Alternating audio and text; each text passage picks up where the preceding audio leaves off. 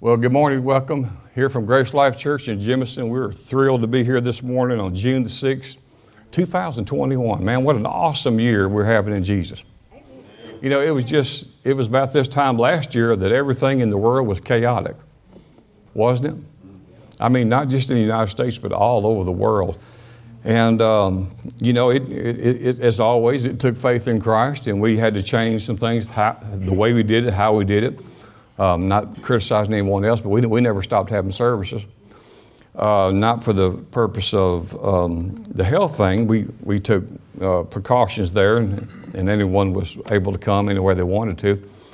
And um, reason why we, I don't know why I'm telling this story. The reason why we met is because we wanted to protect the Constitution of the United States of America. I was, I was uh, talking with um, uh, Wayne Goss, and he said uh, he, got, he got to preach uh, two weeks ago in Wales. He said, first time I've been allowed out of my home to preach in a building in 15 months. So, and I talked to him three, four times. I said, So you're not able to go anywhere with just a handful of people? He says, No, I mean, you have to understand, we, we have no Constitution. We, we, we have no rights. He said, We're allowed to go out two, three days a week within so many miles, and we, you have to this time to this time to go do what you got to do. So his ministry was completely shut down. Shut down. His livelihood was completely shut down. Well, that didn't affect everybody that way. But, but, but God took care of him the whole, the whole time. Amen. Amen. Yeah, and he says, you know, you just, you just never think about it. He says, so this is, I mean, could you imagine, well, you only could imagine if this is what you did. But to be a minister of the gospel and not able to preach and be with people for 15, not even be with them. I don't mean be in the congregation and not be preaching. I mean, not, not even, can't even congregate. And uh, so he, he said uh, he couldn't hardly wait to get to church, just, you know, to be with the people after 15 months. I imagine that was quite a service, don't you imagine? Well, we're, we're uh, this morning, and we've been talking about the goodness of God, and, and, and you know, everything, uh, everything w- w- would fit under that. And I want to do read you, I want to read a couple of scriptures about the goodness of God, but I have a little different assignment this morning. We're not abandoning that message. Uh, it'll take from now until about three trillion years into eternity to, scratch the surface of it. And so I'm going to do a little bit while we're on the earth. But this morning, I'm going to read you two scriptures about the goodness of God. And one's in 1 Chronicle 16 34. You don't have to turn there. It says, Oh, give thanks to the Lord, for he is good, for his loving kindness is everlasting. And then Nahum, no, don't look for Nahum, you, you may not find it until we get out of church. But, but you ought to read the book of Nahum one day because one day you're going to meet Nahum in heaven and he's going to say, Did you read my book? and you're going to just feel like so awkward. You say, Man, Pastor West said I should have read his book, and now here I am meeting Nahum. And I didn't even know where he was at in the book. So, so you could at least say, well, I know, I, I know something that you said. And Nahum said in one, in uh, first chapter, verse verse 7, he says, The Lord is good, and he is a stronghold in the day of trouble, and he knows those who take refuge in him. Isn't that good? He is good. So we, we have said that we know God is good, and as we say God's good when? He's good all the time. All the time. And everything he does is good, but he's not good because he does good things. He's just good. If, if he just decided never to have a creation of people, a race of people to be his, he would still would have been, he would have expanded all the space and universe, whatever you want to call it, before he created anything. And he would have just been him, the, his son, and Jesus, uh, uh the Holy Spirit, and they just all would have been good. With no one else, they would have been good. So he is good in, in all, his, all his actions, but he's not good because of his actions. And many times, you know, we give testimony. There's nothing wrong to say the Lord's been good to me, and we'll tell why. And all that's good, and we need to do that. Not, don't, don't stop doing that, but I'm just saying that's not why he's good. He just is good. So we, we, I, I asked Brother Bill, I, I said, are, are, you a man? And he said, or a woman? He said, I'm a man. I said, well, was you a man yesterday? He said, yesterday, and, all, and uh, from the first day of my life, and he, I said, will you be a man tomorrow? He says, yeah. So will Bill be a man whether he's good today or bad today? Are y'all thinking about that? so, but he's, he's not a man, he's not male based on his, on his action. He's born male. God wasn't born, He always was. You say, explain that. I can't. I'll let someone much smarter than me come up and get a stab at it. But He always was good, and He always is good. So every time I know I'm, I'm going to come to Him, I, am never, I'm never wondering if He's mad at me or if He's not going to be good to me because if you squeeze an orange, you're just not going to get lemon juice out of it because there's no lemon in it. If you squeeze, you put the squeeze on God, all you're going to get is good and glory. Amen. Amen. Well, let me, let me get to our assignment. I'm, I'm excited about this assignment because, I mean, I don't know how you know this, and this can happen, but ministers sometimes will have a series and, and they'll start building towards that series, and then they know things and they'll study it out. This is something, uh, part, part of that is true, but only about, about 5% of that's true. This is one of those things that I enjoy where I was wanting to go with number three of the goodness of God, and he says interruption for this moment. And, uh, and, I, and he knows I, he can interrupt me anytime he wants to. Amen. He can interrupt me right now and I'll sit down. Amen. That means that, you know, that means that, that Zach is going to have to come up take my place. And he looks ready to me. Y'all think he looks ready? He looks ready. That gal next to him sure does make him look good, doesn't it? that means he's a smart man. A smart man. I want to start with Isaiah uh, chapter 11, verse 2. And uh, to title this uh, is going to be Wisdom is More a Who than a What. Wisdom is more a who than a what. So uh, Isaiah 11, 2 says, The Spirit of the Lord will rest upon him. No, we know he's talking about Jesus here, right? The spirit of wisdom and understanding is who he is. He's the spirit of counsel and might. He's the spirit of knowledge and the fear of the Lord. Now, I've got several verses, and we're going to just go through some verses and then we'll make comment. Uh, these, these are self explanatory, but you could take this one verse and, and I could just finish today. And if we just close the Bible, we'll never look at anything else. But here we see that we're talking about the wisdom of God. The Spirit of the Lord is, the rest upon Him is the Spirit of wisdom. How many know Jesus is the Spirit of wisdom? How many know the Holy Ghost is, is, is referenced in the Bible as the Spirit of wisdom? Now, and you can either write these down. I mean, the time you get there, I may be gone somewhere else. But Proverbs 9.10 says, the fear of the Lord, which you don't hear much teaching on the fear of the Lord. I think because people's afraid of it. Well, God doesn't want you to be afraid of Him. And, and, when you, when you, and I think most of you know this, but when you hear about the fear of the Lord, that's not something that God's saying, be afraid of me. Because God loves you and wants to have an intimate relationship with you, right? How can you have an intimate relationship with someone you're afraid of? You can't. But we do, we do know what he's talking about is what? The, the reverential fear and awe of the Lord.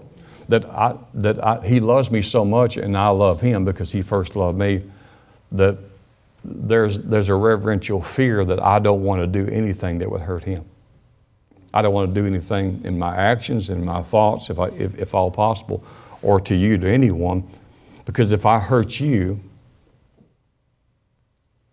I hurt him. Remember what Jesus said to Saul on the road to Damascus? He said, Why do you kick against the pricks? He said, Because what you're doing to them, you're doing it to me. In other words, he says, What you're doing to my people, I take very personally as, as if you were doing it to me. So it's very important that we understand that the fear, he says, the fear of the Lord, Proverbs 9.10, is the beginning of wisdom. Isn't that interesting that, that wisdom only can begin when, when you have a healthy fear of the Lord? And knowledge of the Holy One is understanding. For by me your days will be multiplied. Wow. And the years of your life will be added. So, for those who say, well, you know, everyone's got a time, and God's already decided the time, um, you know, and when that day gets here, you know, I've had people stand up and just argue. I'm not going to argue with this. Say, well, when your time's up, nothing can stop it. And if it's not your time, I don't care what the doctor says, you ain't going. If it is your time, I don't care what they do, you're going. Uh, that's, that's taking sovereignty, which God is sovereign, and taking it to an unhealthy place. Because there's so many scriptures in the Bible that talks about if you do this and you make this choice and you make this decision, this can add years to your life, and this or live this way and you can take years off of your life, right? Well, God is sovereign from Genesis to Revelation. But it, it never takes away man's choice. God never took away our choice. So we can make chooses, we can make choices for ourselves that add blessing, or we can hurt ourselves, we can, or would bring a curse into our life. And so he says, Your days will be multiplied and your years will be added. And what, so I, this is some of the comments that just, this is kind of what I came up with, this is what I heard. He says, What you, what you can tolerate, you will not change. Now, th- th- this is an interesting message for me. It, may not come across this to you. This is one he would not let me, let, let me alone about. And I said, So you, you really want the people to hear this? He says, Absolutely. I said, So you know who will be there? He says, I do. And I said, It'd be wonderful if everybody would receive it. He said, It doesn't always work that way. Very seldom does it work that way. He says, But I know who will be there and who needs it, and I know who will hear it, and I know whose life will change because of this one message. And I thought I was through with this thing. And then Friday night, he woke me up at 2 o'clock in the morning and said, Get that notebook. He says, Got some more things to say. Then last night, I got up and it was 1 something o'clock. He says, uh, there's, there's something else that, that, that, you're not getting that I need you to understand and get to the people. So this is just kind of me sitting down. You know, and I, have never, I don't do dictation, but if, if I was just sitting there, I'm just sitting there while he's talking and I'm making notes. So there's, there's a part of man in this, but I, want you to, I just want you to understand that this message is not something I studied and I came up with. I just listened and I wrote down what he said. Okay? So he said to me, he says, What you tolerate, you can never change. Because the instructions you follow determines the future you create. Did you get that? The instructions that you follow determines the future that you will create. He says, Remember, during the drought and famine, I instructed Isaac to sow his seed into the parched, dry ground and not go with others to Egypt. He obeyed the instruction and he reaped a hundredfold that year. That ain't possible. That is not possible to, to, to, put seed in the ground that's already parched and dried and cut the rows out any way that you can put seed in and have no rain and you have a hundredfold harvest. Is that possible, Pastor Bill? I mean, you're, you're growing a garden. Can you do it without water? So that, that's supernatural, isn't it? So this is the wisdom of God speaking to him. He says, Don't go with the masses of people that are all going to Egypt. You just stay here. I have a different plan for you. So God knows, in His wisdom, He knows how to grow vegetables and fruits with no water. Now, does He always do that? Obviously not. But, it, but can He do it? He absolutely can. And if he could do without water, I suppose he could do without the seed. And, and, if, and I suppose, I don't know how he'd do it, he, he might even do without the ground, if all things are possible. Then he said to me, he said, Elijah commanded the widow of Zarephath in 1 Kings 17 that the lack of food and the famine that she was, have, was having was not my will for her. She listened to the prophet and she made him the cake first that cake became the seed for a perpetual miracle of prosperity. That, that little handful of meal, that little small seed that she had, became a perpetual miracle for her. If you read in the book of James, it says, In this day many died, widows and all, but not this woman.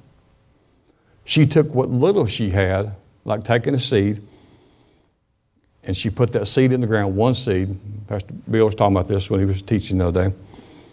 It, it, it's just, I mean, well, I, I, know we know this, but it's, but it, it's just amazing that, that you can take one seed and put it into the ground, into dirt. And the seed knows what to do, and the dirt knows what to do with the seed, and, and it doesn't need any of your input. You don't have to get down into the ground and talk to the seed or to the dirt. Because you know why?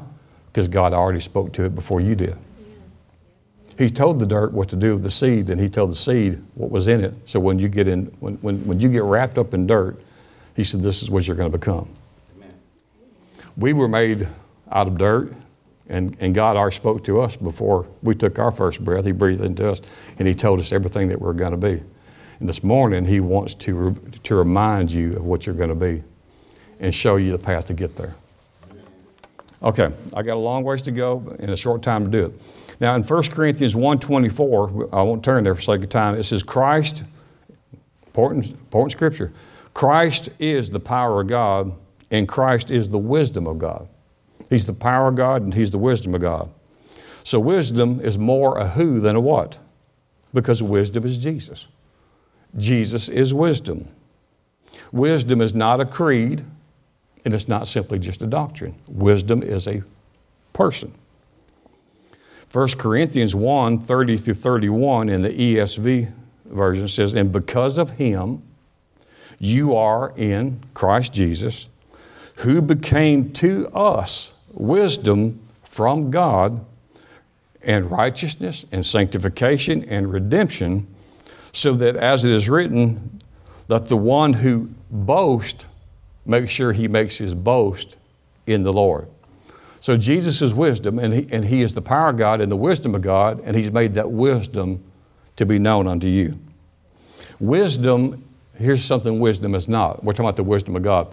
Wisdom is not smarts, it's not intelligence, it's not a high IQ, it's not knowledge so that you can go win trivial pursuit. That's, that's natural knowledge. I'm talking about the wisdom of God. So to find wisdom, the wisdom of God, you need, you need to search no further than Jesus Christ Himself, and you have found the source of all wisdom. The source of all wisdom. Now, Matthew 11, 27 says this in the NRSV. It says, All things are handed over to me by my Father, Jesus said, and no one knows the Son except the Father. That's a broad statement. No one knows, Jesus says, No one knows me except the Father. Then he said, And no one knows the Father except me, the Son. But he says, I reveal him whom I, I, reveal, I, Jesus, I, the Son, reveal the Father to whom I choose to reveal him. Now, so Jesus, what, uh, just to, to, put this in a reference, uh, Jesus is claiming to be the sole revelator of God. Do you know anyone, do you know anyone who can do that, make that claim? G- Jesus made the claim. He says, No one knows me but him, and no one knows him but me. So uh, he says, I, I am the sole revelator of God Himself. Pretty strong statement. Wouldn't want to say it if it was lightning. That's good. Now, G- Jesus said this. I got, I got, three or four verses, then we'll make some comments. John 14, 9, Jesus declared, If you have seen me, you have saw the Father. How, many have saw the hand of Jesus work in your life, in others' lives? How many have had him speak to you and you know by his Spirit he spoke to you? Now, this is simple, but listen. You, you said of your own admonition that you, you've, you've seen the hand of God work through Jesus. And you've seen maybe healing, and you've seen needs met. You've seen Jesus work in people's lives. According to Jesus, you just saw the Father. So if anyone has ever asked you, Have you ever seen God? Ever heard from God? Say yes. And say, Actually, I saw Him. Every time Jesus teach, he went about the cities teaching, preaching, and healing. That was, that was the works of Jesus. So when you, when you see that, when you read it, you saw it, you had a testimony, and when, and when you go act upon that or you see others actively involved in the ministry of Jesus, you are seeing the Father. So I think one, one day, I could be wrong about this, I've been wrong several times before. I won't bring any reference to him this morning, but, but, but, but when we get to heaven, I think when we see God, we will feel like we've already saw Him. I don't know how that's going to work. It's like, I don't, I'm not saying we'll know every facet of Him, but I, I don't think it'll be such a strange, you know, when you get there, you'll say, Of course, that's the Father. Somehow I know that. Somehow I have seen Him before because I've, I've seen Him. He, he's been in my life and uh, he's been in the lives of others, and, and, I've seen him. So Jesus said, if, if, you, Philip, he said, he says, quit asking to see the Father, because if you have saw me, he said, you, you've already seen him. That's what he said. I mean, he said it, I didn't say it. I didn't get this out of Reader's Digest. This is not popular mechanics or road track. Hmm? This, is, this is the scripture. Now, Paul said, He, Jesus, is the very image of the invisible God. But God wanted to make himself visible, so he came in the person of Jesus. It was, it was actually, Corinthians says it was God who was in Christ because he wanted to take on flesh and be made visible. So you could say it this way, and it would be correct. yes, Jesus went to the cross, but it was God who is perfect, who's holy, who's righteous, who, you know, actually God went to the cross. Actually, they crucified God. God went to the cross for humanity, all humanity and their sin. Wow. Well, now Hebrews 1, and if you can put this up on the screen, Hebrews 1, and this is the Amplified version. Seems better than that one than uh, the rest of them. Hebrews 1, 1 through 3. I'd like to read that if we can. Hebrews 1, 1 through 3 in the Amplified. As in many separate revelations, each of which set forth a portion of the truth. In different ways, God spoke of old to our forefathers and by the prophets. But in the last days, He has spoken to us in the person of a Son, whom He, God, appointed heir and lawful owner of all things. Also, by and through Him, He created the worlds and the reaches of space. He created the ages of time. He made, produced, built, operated, and He arranged them in order. I think He knows what He is doing. Amen. You're going to be okay. Did you hear? Did, did you see what he did? What he, what he created, what he made, and, and he built them, produced them, operated them, arranged them in order. Surely he knows how to pay your light bill. Surely he does. Now, look at verse 3. He, Jesus, is the sole expression of the glory of God. He's the light being, He's the outraying of radiance of the divine. Jesus Christ is the perfect imprint, the very image of God's nature, upholding and maintaining and guiding and propelling the universe by His mighty word of power when, when He had, by offering Himself, accomplished our cleansing of sins and He ridded us of all guilt. When He did that, He sat down at the right hand of the majesty of God on high. So Jesus is the very essence and the imprint of God.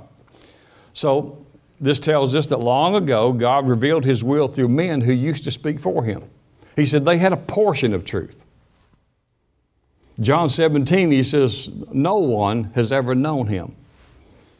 Uh, and so when you, when you say that, that means they knew of Him. They had maybe, Moses had many experiences with Him. Abraham had many, many experiences with Him. But Jesus says, No one has ever known Him you, you would know this, I'm sure, but if but when you look in all the Old Testaments, there, there's no reference to the Father, there's only reference to God. Jesus brought out the Father that had never been revealed. All the, all the prophets brought out, you know, El Shaddai, Elohim, Jehovah, right? And all the redemptive names of God. But no one until Jesus came ever brought out the Father of God, the fatherhood of God. And, and when, when, I, when I'm in my time of prayer and worship, I like to reference him many times as Father. I understand and, and I, give him, I give him all praise because he is the God of the universe. But when it comes to I want to have a personal talk to him, I want to go talk to my dad. I want to go talk to my father. I want to go up to the throne of grace, and I know He's God, and man, there's, uh, there, there's no way to, to express the, the, how big that statement is. But how many would, would, would like to go and sit on the Father's lap, who is God? Amen. This is not going down to the mall and find Santa Claus and tell him, you know, you like the little red tricycle. No, this is God Himself. So Jesus said, if you ever have conversation with me, He said, you're talking to God. If you ever have me talking to you, God is talking, the God of the universe, who created all the universe, billions of galaxies, is talking to you in your car, the shower, or the living room. And how amazing is that? There's only like seven and a half billion people on the planet, and, and he knows. He wakes me up and says, Get that notebook. I said, Which one? He says, That brown one. I said, This one? He says, Yeah, that one. I'm thinking, did, did you know I'm in Jemison, Alabama? it's 2 o'clock in the morning, and you know I got a brown notebook? He says, Yeah, that's what I want you to get. He said, We're, not through talking about this. I said, It's 2 o'clock in the morning. He said, I'm wide awake. I said, Yeah, well, you are. he says, he says, These are my people that you'll be in front of Sunday. He said, I purchased them with my blood, and I want them free. So he says, You tell them or you write down what I tell you to tell them. I said, I, I said, Well, I thought we was going to preach on the goodness of God. He said, What do you think this is? I said, well, See, we, we would build it you know, if you were, I, I, would build the sermon this way. It'd be expository, it'd be topical, it'd be whatever. He said, I don't need your topical, expository, anything. He says, Can you hear it? Yes, sir. He said, Do you have a pen? Yes, sir. He said, I know you have a brown notebook, right? Yeah. He says, Right, son. So if you don't like it, then you just don't like how God preaches.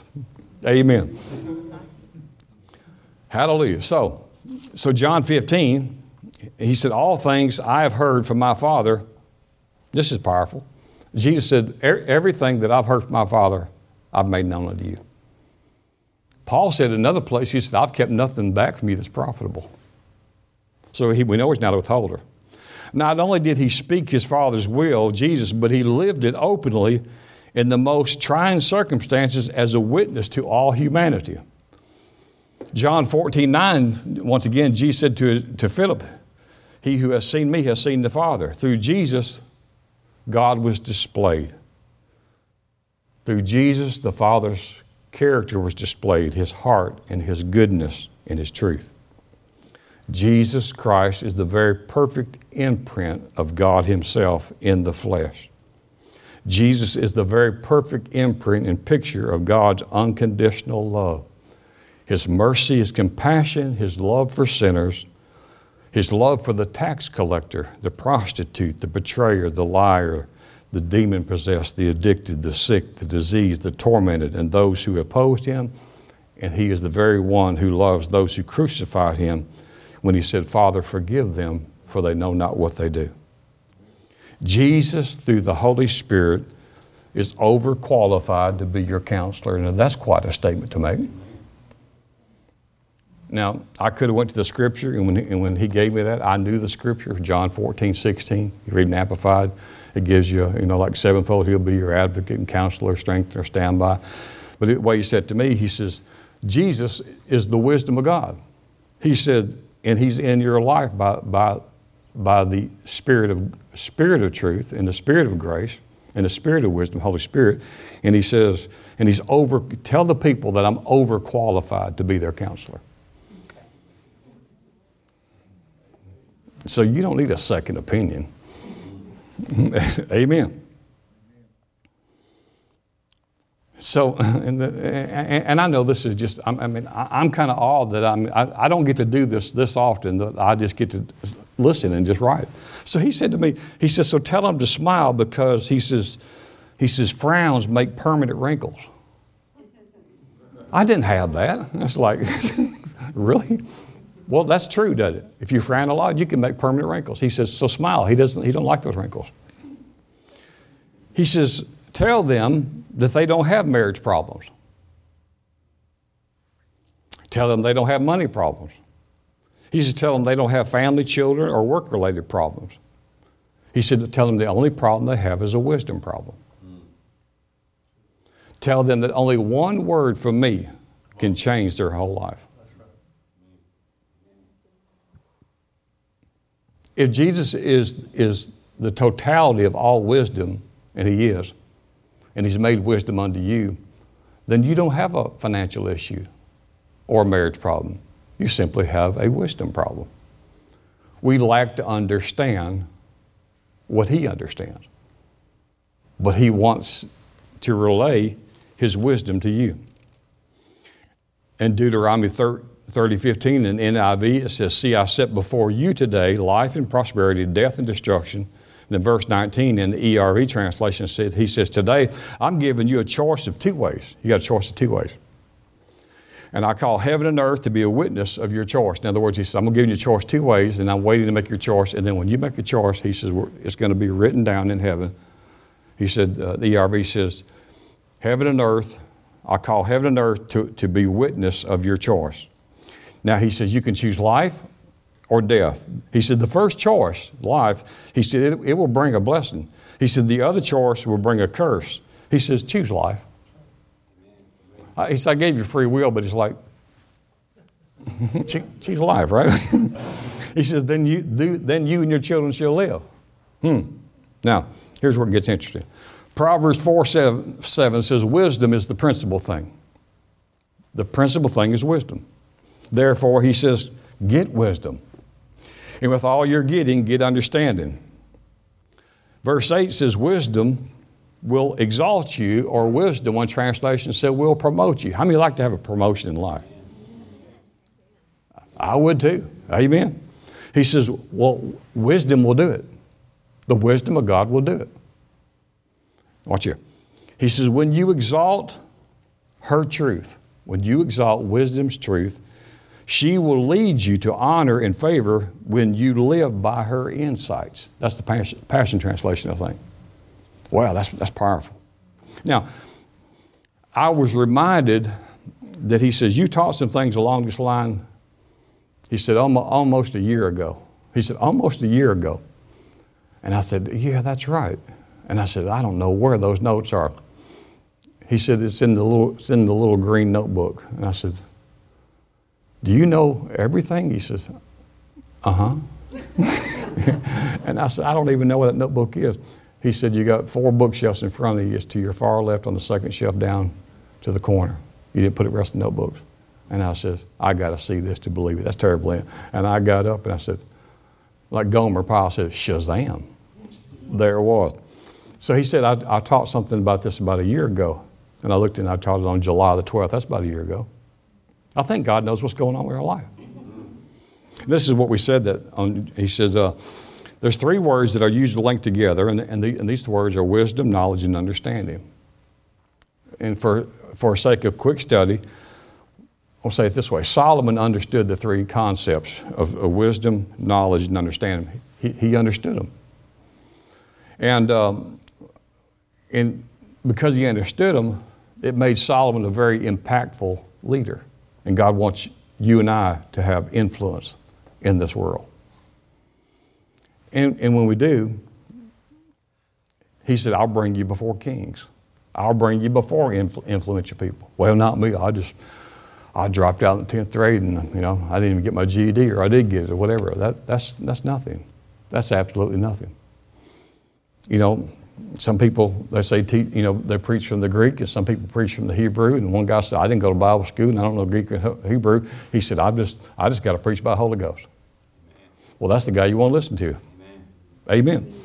So let's break these three components down very simple, simply this. Knowledge is information. Understanding is comprehension. Wisdom is application. Say it again. Knowledge is information, understanding is comprehension, and wisdom is application.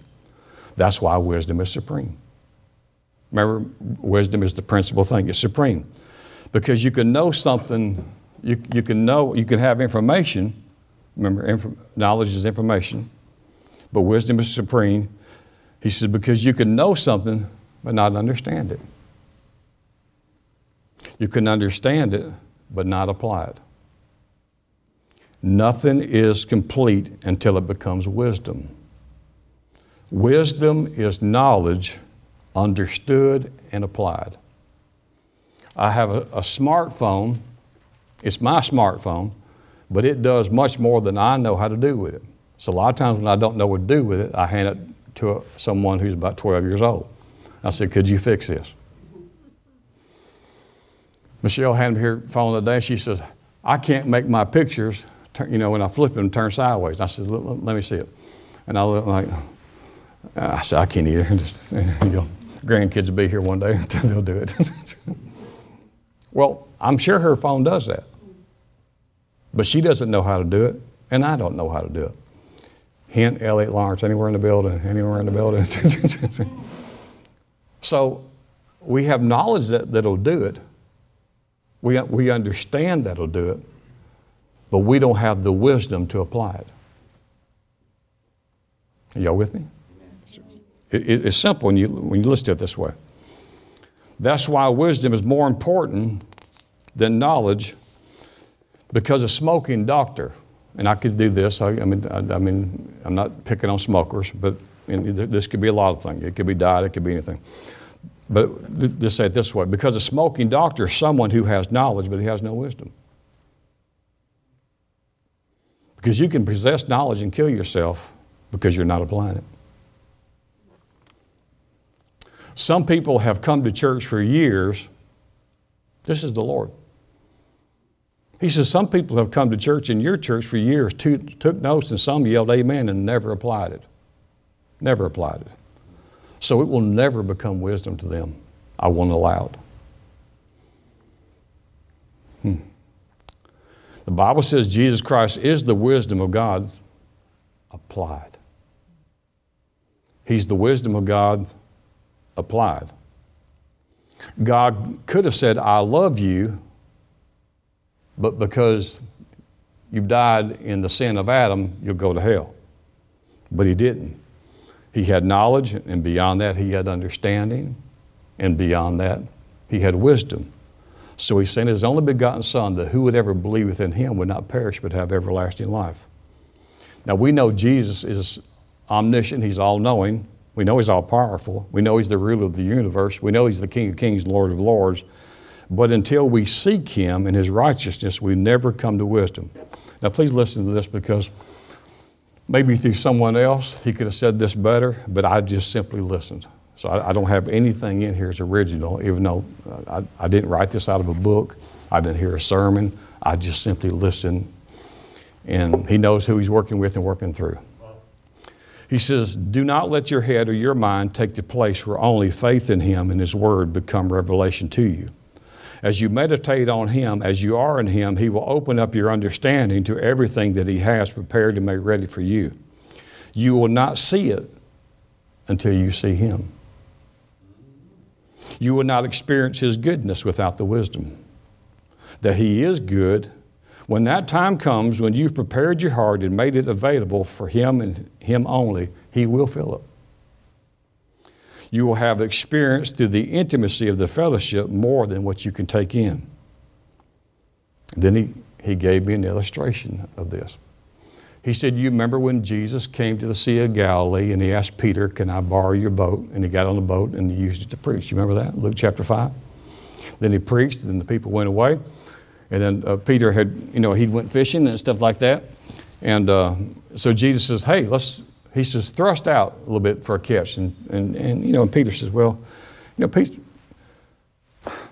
Peter's a commercial fisherman. Jesus was a carpenter, and now he's, he's taking up preaching on the side, so to speak. Not, not true, but you understand what I'm saying. And Peter says, he says, Master, Rabbi, we've, we've, teacher, we've, we have fished all night. Me and, and my commercial fishermen, we have fished all night and caught nothing. He said, Yeah, well, okay. Well, just, just thrust out until I tell you. He says, Then throw your nets on the other side. Now, here's, here's what I heard. So Peter obeyed the Lord. He, he threw out a net. He didn't throw out nets, but he threw out a net. And he threw it on the opposite side. Then he experienced a supernatural transaction from the physical realm, realm into the spiritual realm. He said, many times people, many times because we are living life in only the natural realm or natural realities, we fail to enter into, my, he said, his best or his rest. He said, the greatest blessing for you is usually on the opposite side. He says, You've been doing it. You know everything about this. You got all this knowledge about fishing. He said, You caught nothing. I'm telling you, you go out there during the middle of the day, and he says, and, and let's, let's throw it on the opposite side. Sometimes you're saying, Lord, why not? I've been praying how long? How long is it going to take? Why haven't you answered me? You know, where, where, where's the breakthrough? And generally, he said it's on the opposite side of where you've been, where you've been fishing. Y'all hear?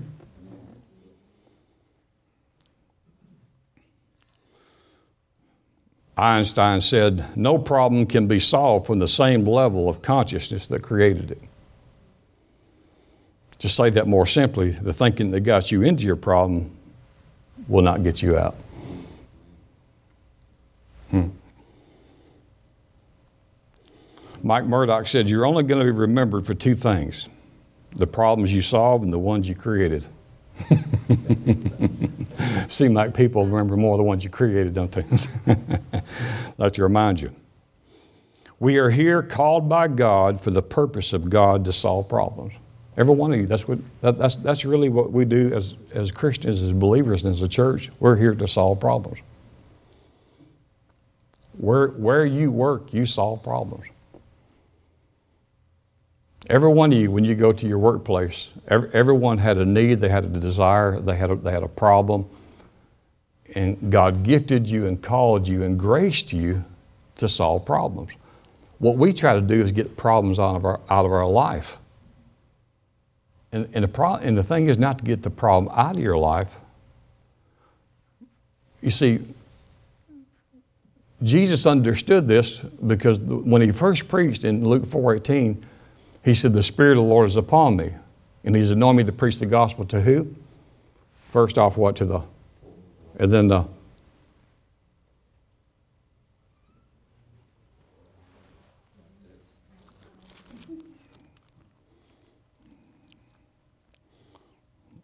Not only wisdom, we don't have knowledge. Now, watch here. The Spirit of the Lord Jesus is upon me because he hath anointed me to preach the gospel to the poor. He sent me to heal the brokenhearted, to preach deliverance to the captives, and recover sight to the blind, to set liberty to them that bruised, and to preach the acceptable year of the Lord. He was called to solve problems. Every one of these people had problems, right? They, they either were poor, or they were brokenhearted, or they were sick, they needed deliverance. They needed to recover sight of the blind. They were bruised and they needed to, to experience the acceptable year of the Lord. These were all problems. Jesus didn't run away from the problems. He said, I'm, an, I'm anointed to solve problems. You are a problem solver. Anointed by God with the wisdom of God in you to solve any problem that you come up against. Whether it's mental, emotional, physical, financial, in your family, whatever, you are anointed by God to solve that problem. So don't run away from the problem. You say, man, I got, I just go, guy, he don't have any problems. He's got one, two, I got 20. Thank God you got them. Now, I, am not saying, don't, don't, misunderstand what I'm saying, that we know the enemy brings all kind of things to our life.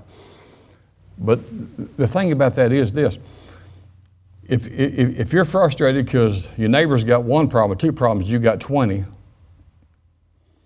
and that frustrates you, that he might say, But I've given you a grace and a gift to, to solve these issues, to solve these problems. If, if you're not going to operate in the gift and grace to do it, I'll just I'll give yours to someone else and I'll give your situation to someone with less ability than what, what I gave you because you're not operating in the ability that I gave you. So if you have a lot of issues going on, you have a lot of problems, don't take that as God's mad at you, He's forsaking you. No, He's gifting you and graced you to speak into people's life and to solve problems where there's not a natural answer. It's, it's just not a natural answer. When, when that woman, widow woman in 1 Kings 17, she said, I, I, I don't have a cake left man of God. I, I just I have a handful of meal. And when you came, that's what we were doing. We were gathering sticks to build a fire. She said, I'm going to make a little cake and we're going to eat it and we're going to die. That's a problem. Elijah said, I heard you make me a cake first. She says, Alabama, she says, Can't you hear? What's up with you? Prophet, I don't have a cake. I have a handful, a handful of meal. He says, I hear you. Just make me a cake first. Do you know what the media would do with that if, if, if, if a minister did that right now? I know they're going to take your house. I know they're going to take your car. I know you don't have a job.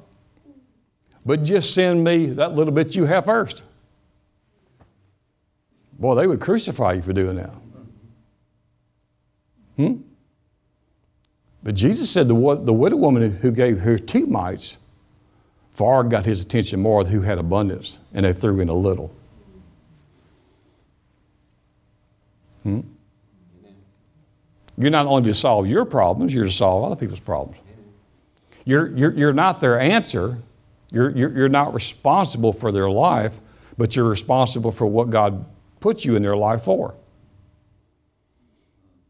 There's many things in, the, in this world. Like Pastor Matt will go next, next week to Peru. He'll, he'll, he'll be there for a week or so, and, and we'll miss him for a couple Sundays. But he's going to go there to solve a problem because he's anointed to solve the problem. He's like they're lost, but I know what to do with that. They're sick. That's not a problem. He said, we might run across some demon possessed people. He says, What's in me? We'll just cast it out. It's, it's not a problem, it's just a matter of me getting there.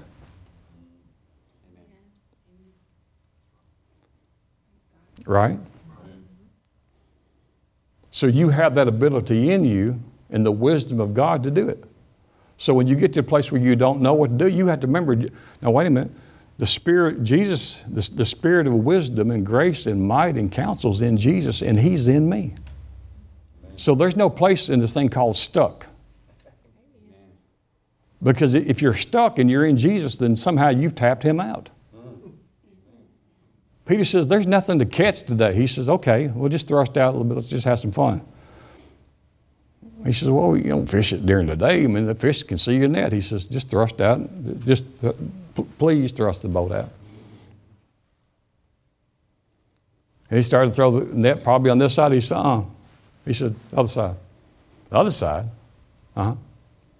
Where, where was the answer for Peter? It was the opposite of what he was doing. Sometimes we, we, we just see this, and, and that's what we do with revelation sometimes. We all love revelation, but sometimes if our revelation is wrong, then, and we get a revelation, we try to build it on top of that. Instead of uprooting, I mean, it's like renovating. Sometimes you have to just be honest with yourself and say, I just thought this is the way it is, the way it worked, and, and this is I've, come to see the truth. So you have to dig out, you have to remove, you have to you know you have to tear the walls down, so to speak. You got to completely demolish, and then you got to put in a new foundation before you build the walls. You can't put you, you, you can't put you know new on top of the old. You can't you can't put you can't place the old covenant on top of the or the new covenant on top of the old and mix them together and say now we're going somewhere. You're not going somewhere. You're a confused mess a confused mess. Mm. And you'll never understand the goodness of God because you're always going to be guilty before God. Mm. You're, you're, you're always going to have a sin consciousness instead of a Son of God consciousness.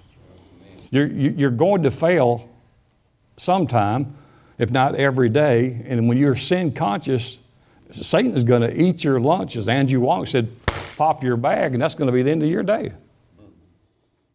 But when you understand that you're the righteous of God in Christ Jesus, and greater is He that's in you, and that in your spirit you're identical to Jesus, even that when you make a mistake and fail, you still understand and tell Satan, I made a mistake, but, but, but it's covered in the blood of Jesus. I'm in the new covenant. I'm a son of God. So even when I made a mistake, you still understand that your head is under my foot, even while I made that mistake. Because Jesus paid for this mistake ever before I got to this Thursday and did it. So you're still under there, sucker. Amen. So in other words, I'm right and you're wrong because of who's in me. Who's in me's right. Amen. So if you want to talk about me, talk about the one in me because that's who I am. Amen. No, Eric, but you missed it. Eric died. So you can't talk about Eric anymore. He, he was died and buried. And we went into a baptism, symbolic of what of Jesus dying and going to the depths of the earth and paying the total price for it. But they know after that three days, what happened to him? He was raised up by the glory of God, by the operation of faith. And he says, When, I, when I'm raised up, I'm going to raise every one of y'all up at the same time. every one of you is down. You've been buried. You're, you're dead in sins and your trespasses. You have no way out of this. You, you don't have a way out of this. But he says, But I am the God of all wisdom, and I know how to get you out of this situation that you're in, that you put yourself in, that Adam puts you in, of your own mistakes and validity. And you did this, you walked away. You you may have walked away from me, but I'm never going to walk away from you. You might have turned your back on me, but I will never turn my back on you. He says, one, two, three, get ready, rise. Amen. And we was raised with him as he vanquished every one of his enemies.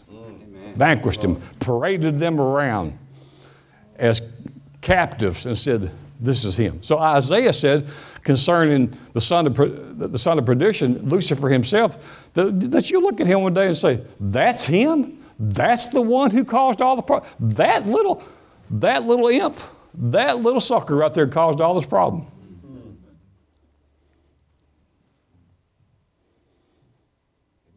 He's kicked out of heaven. He's a fired employee. Why are we listening and taking counsel from a fired employee who's homeless? His home is hell. He's not even heaven. He's roaming around the earth. He, he's homeless. And we're listening to someone who's homeless, who's been kicked out of heaven. The Bible says, neither give him place, because if you don't give him one, he can't take one. Some of you needed to hear that. If you don't give, that's Ephesians 4, 7, 4 27 says, he says, give Satan no place. Let him have no advantage over you, because if you don't give him a place, he can't take it. He can't take it. How does he know if he can take it? What comes out of his mouth? Oh, I'm hurting. Oh, I'm sick. Oh, I'm poor. All this. Oh, it never works. You know. Hmm? Almost three. Praise the Lord. So, so Einstein, so Einstein said that, and uh, that no problem can be solved from the same level of consciousness that created it. Going on with what I heard. How you see yourself will determine the person that you become. And if I see the Christ man or woman in me, all things become possible. The image that you have of yourself will always determine how you respond to life and to its circumstances. Remember, James 1, 1 8 says, A double minded man is unstable in all of his ways. All, all, all, not some. A double minded man, he said, they're, they're always unstable in all their ways.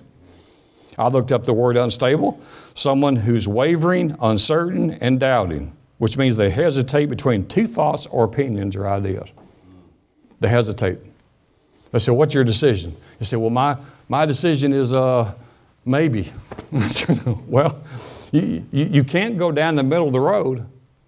You can't just go down the middle of the road. The, the, the, only, the only thing in the middle of the road is white lines and dead armadillos or possums, right? No, your, your, your decision, let your yays be yays and your nays be nay. Amen. So, when we know the truth of God's Word, that is the wisdom of God speaking to your heart. That is the wisdom of God that speaks to your heart. But, but until you decide to believe it, all you have is knowledge. See, there's people who has a lot, there's a lot of word people who has a lot of knowledge. Lots of knowledge. Lots and lots and lots of knowledge. They can quote verse backwards and forwards. They can, they can spit out scriptures about prosperity, about healing, and, and a lot of it is not, head, head knowledge does not activate the Word of God. It, it has to become the heart. For with the heart man believeth unto righteousness, and with the mouth confession is made unto salvation. So, so. So it's not just knowing, it's knowing, knowledge, understanding the concept of it. And then wisdom is when it's applied. So you can sit in church and say amen all you want to, but if you don't go apply what's taught to you, all you have is information. You have no revelation. You just have information. Hmm? That's why the illustration of a smoking doctor. Does he not know? You don't have to be a doctor, but do you, do you not know? I mean, uh, I, mean I, I did it for 10 years on every packet. It said, the Surgeon General has determined this that these things are harmful. Matter of fact, they'll kill you. But I got to have them. Why? Why do you have to have them? Well, it calms my nerves.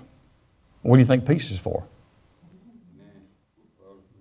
Did you, did you know that no doctor that I know of has ever diagnosed anyone with cancer causing peace?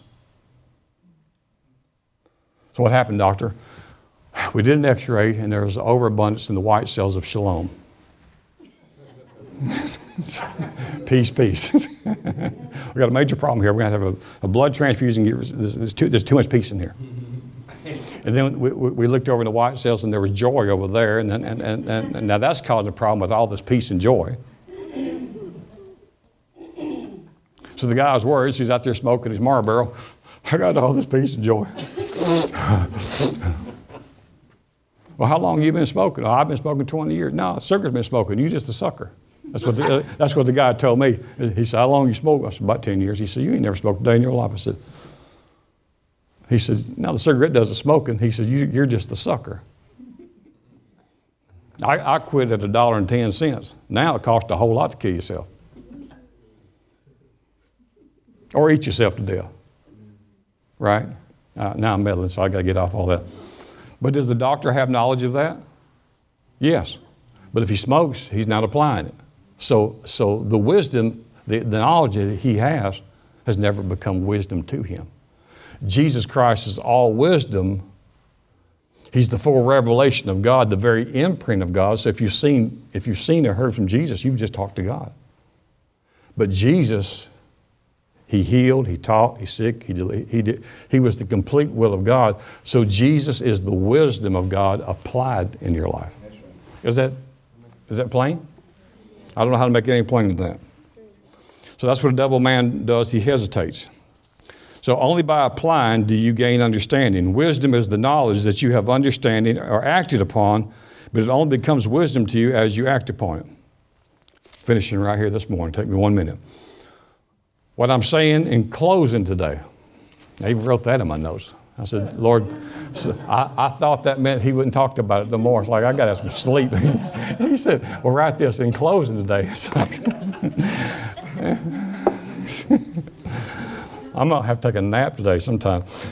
What I'm saying in closing today, in God, is He provided everything you need to succeed. His wisdom is the potential for your success. His wisdom potentially is your success. Potentially. Faith answers all things, potentially. Love never fails, potentially.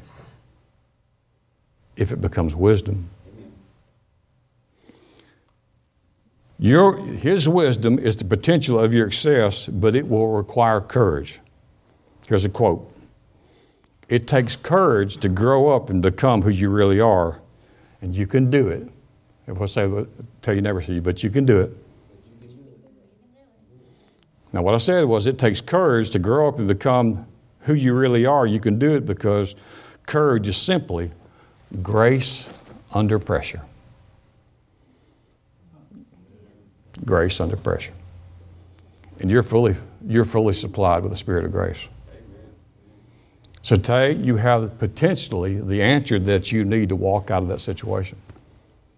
Well, there seems to be no way. The doctor doesn't know any way. The financial experts don't know any way. The psychologist doesn't know any way. But now you come to the God of all wisdom, the grace, the Spirit of grace of every answer. You say, "Well, I'm trying to be strong." Quit. Well, stop it. Stop it. You stop trying to be strong. He says, That doesn't sound like a good answer. God's going to move in your life this week, Wes. God's going to do something in your life. It's time for you to step out and make a move in that situation. I'm not saying what you've done or how you're doing it's wrong, but God's going to make a move in your situation and your family and your family this week. And as you step out, just, just take a step of faith even though it doesn't make sense naturally to do it, a door will open as you take steps forward into that place that you're supposed to take. You see, sometimes what we do is we, we go over the numbers and say, would make sense to do this because of this or because of that, so that's why we're doing this. Well, that's not right. One time in my 20s, I was out of a job and I couldn't find a job for a little while. And the Lord said, He says, I want you to get ready this morning. He said, get your, get your shower and get your clothes on, get out of here, and don't come back to 5.30. I said, well, why? He said, because you're, you, you're the man, and you're, you're the head of this family, and you're, the, and you're the provider. And I said, well, I don't have a job. He says, I don't care if you go sit on the park bench. He said, I don't want you in that house till 5.30 this afternoon. I thought, that's kind of, really? He says, yeah, really. So let's, let's get the move on. Now, it wasn't that he wanted me on the park bench, but he wanted me to understand that, that God created the man first, right? Then he created woman by his side to be a helpmate. So, so I needed to be in my role, in my, duly, in, in my anointed place with my wife by my side. And if they offered me a job at Jack's on the second shift, then he says, then take it. He says, you'll prosper more than anyone who's ever worked here, and maybe within a year I'll have, uh, uh, you'll own this place. See, it's, it's not the math of if I go here and I go do this, it's, it's only going to add up to this or not. It's the principle you're putting into action. Now, and our nation has been rescued from, from uh, we, we, we got money, we all like money, and we all like we call free money, but it's not free. It's not free to you, it's not free to your kids, it's not free to your grandkids. If we did what our government did, we would be, the FBI would arrest you today and you'd be in prison forever. Because all we're doing is printing money that we don't have and we don't have anything to back it up with. This country is in a mess. That's the reason why you can't put your faith in this world or this world system or the Babylonian system that created it. Your, your treasures in heaven, if I can uh, borrow Pastor Bill's wonderful title, The Treasures in Heaven, is, is stored up for you. And God, by His grace, will give you the, if it's just a nugget, that's all that you need. He's not going to tell you the whole picture.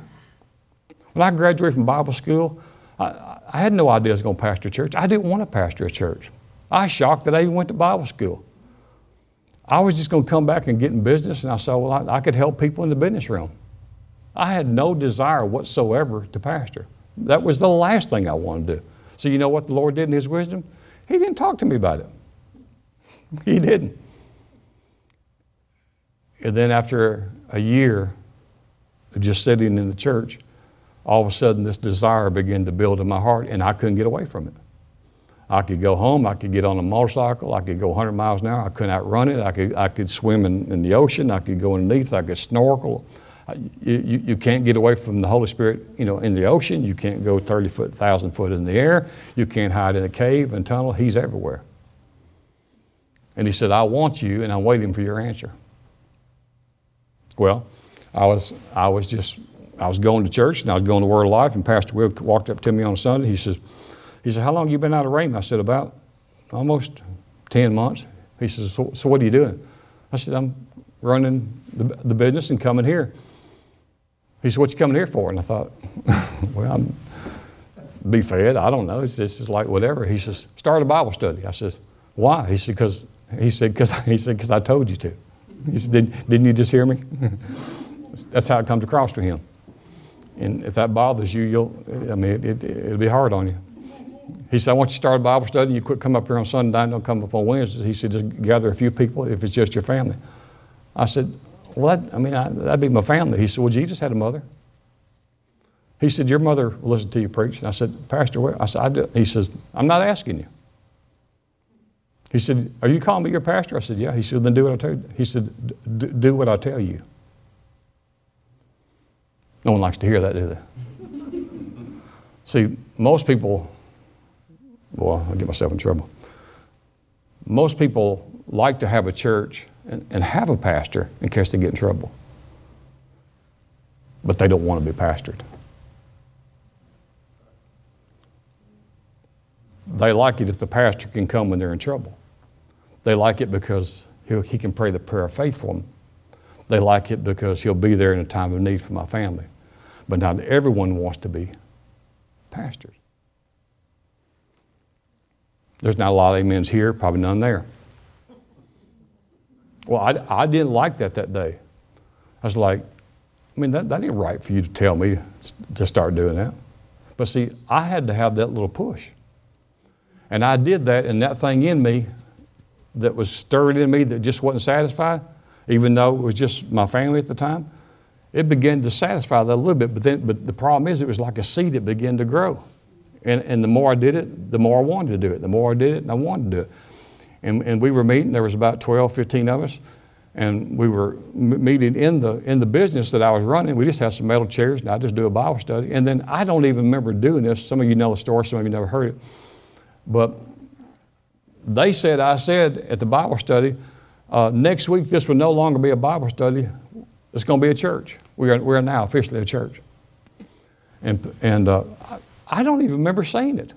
And, and, and Michelle was saying, she's quiet all the way home. And then someone called and they said, so what's the name of the church? I said, what church? They said, the church you said we're starting. I said, we ain't starting no church. They said, you just, you just said we were just a few minutes ago. And I said, I did not.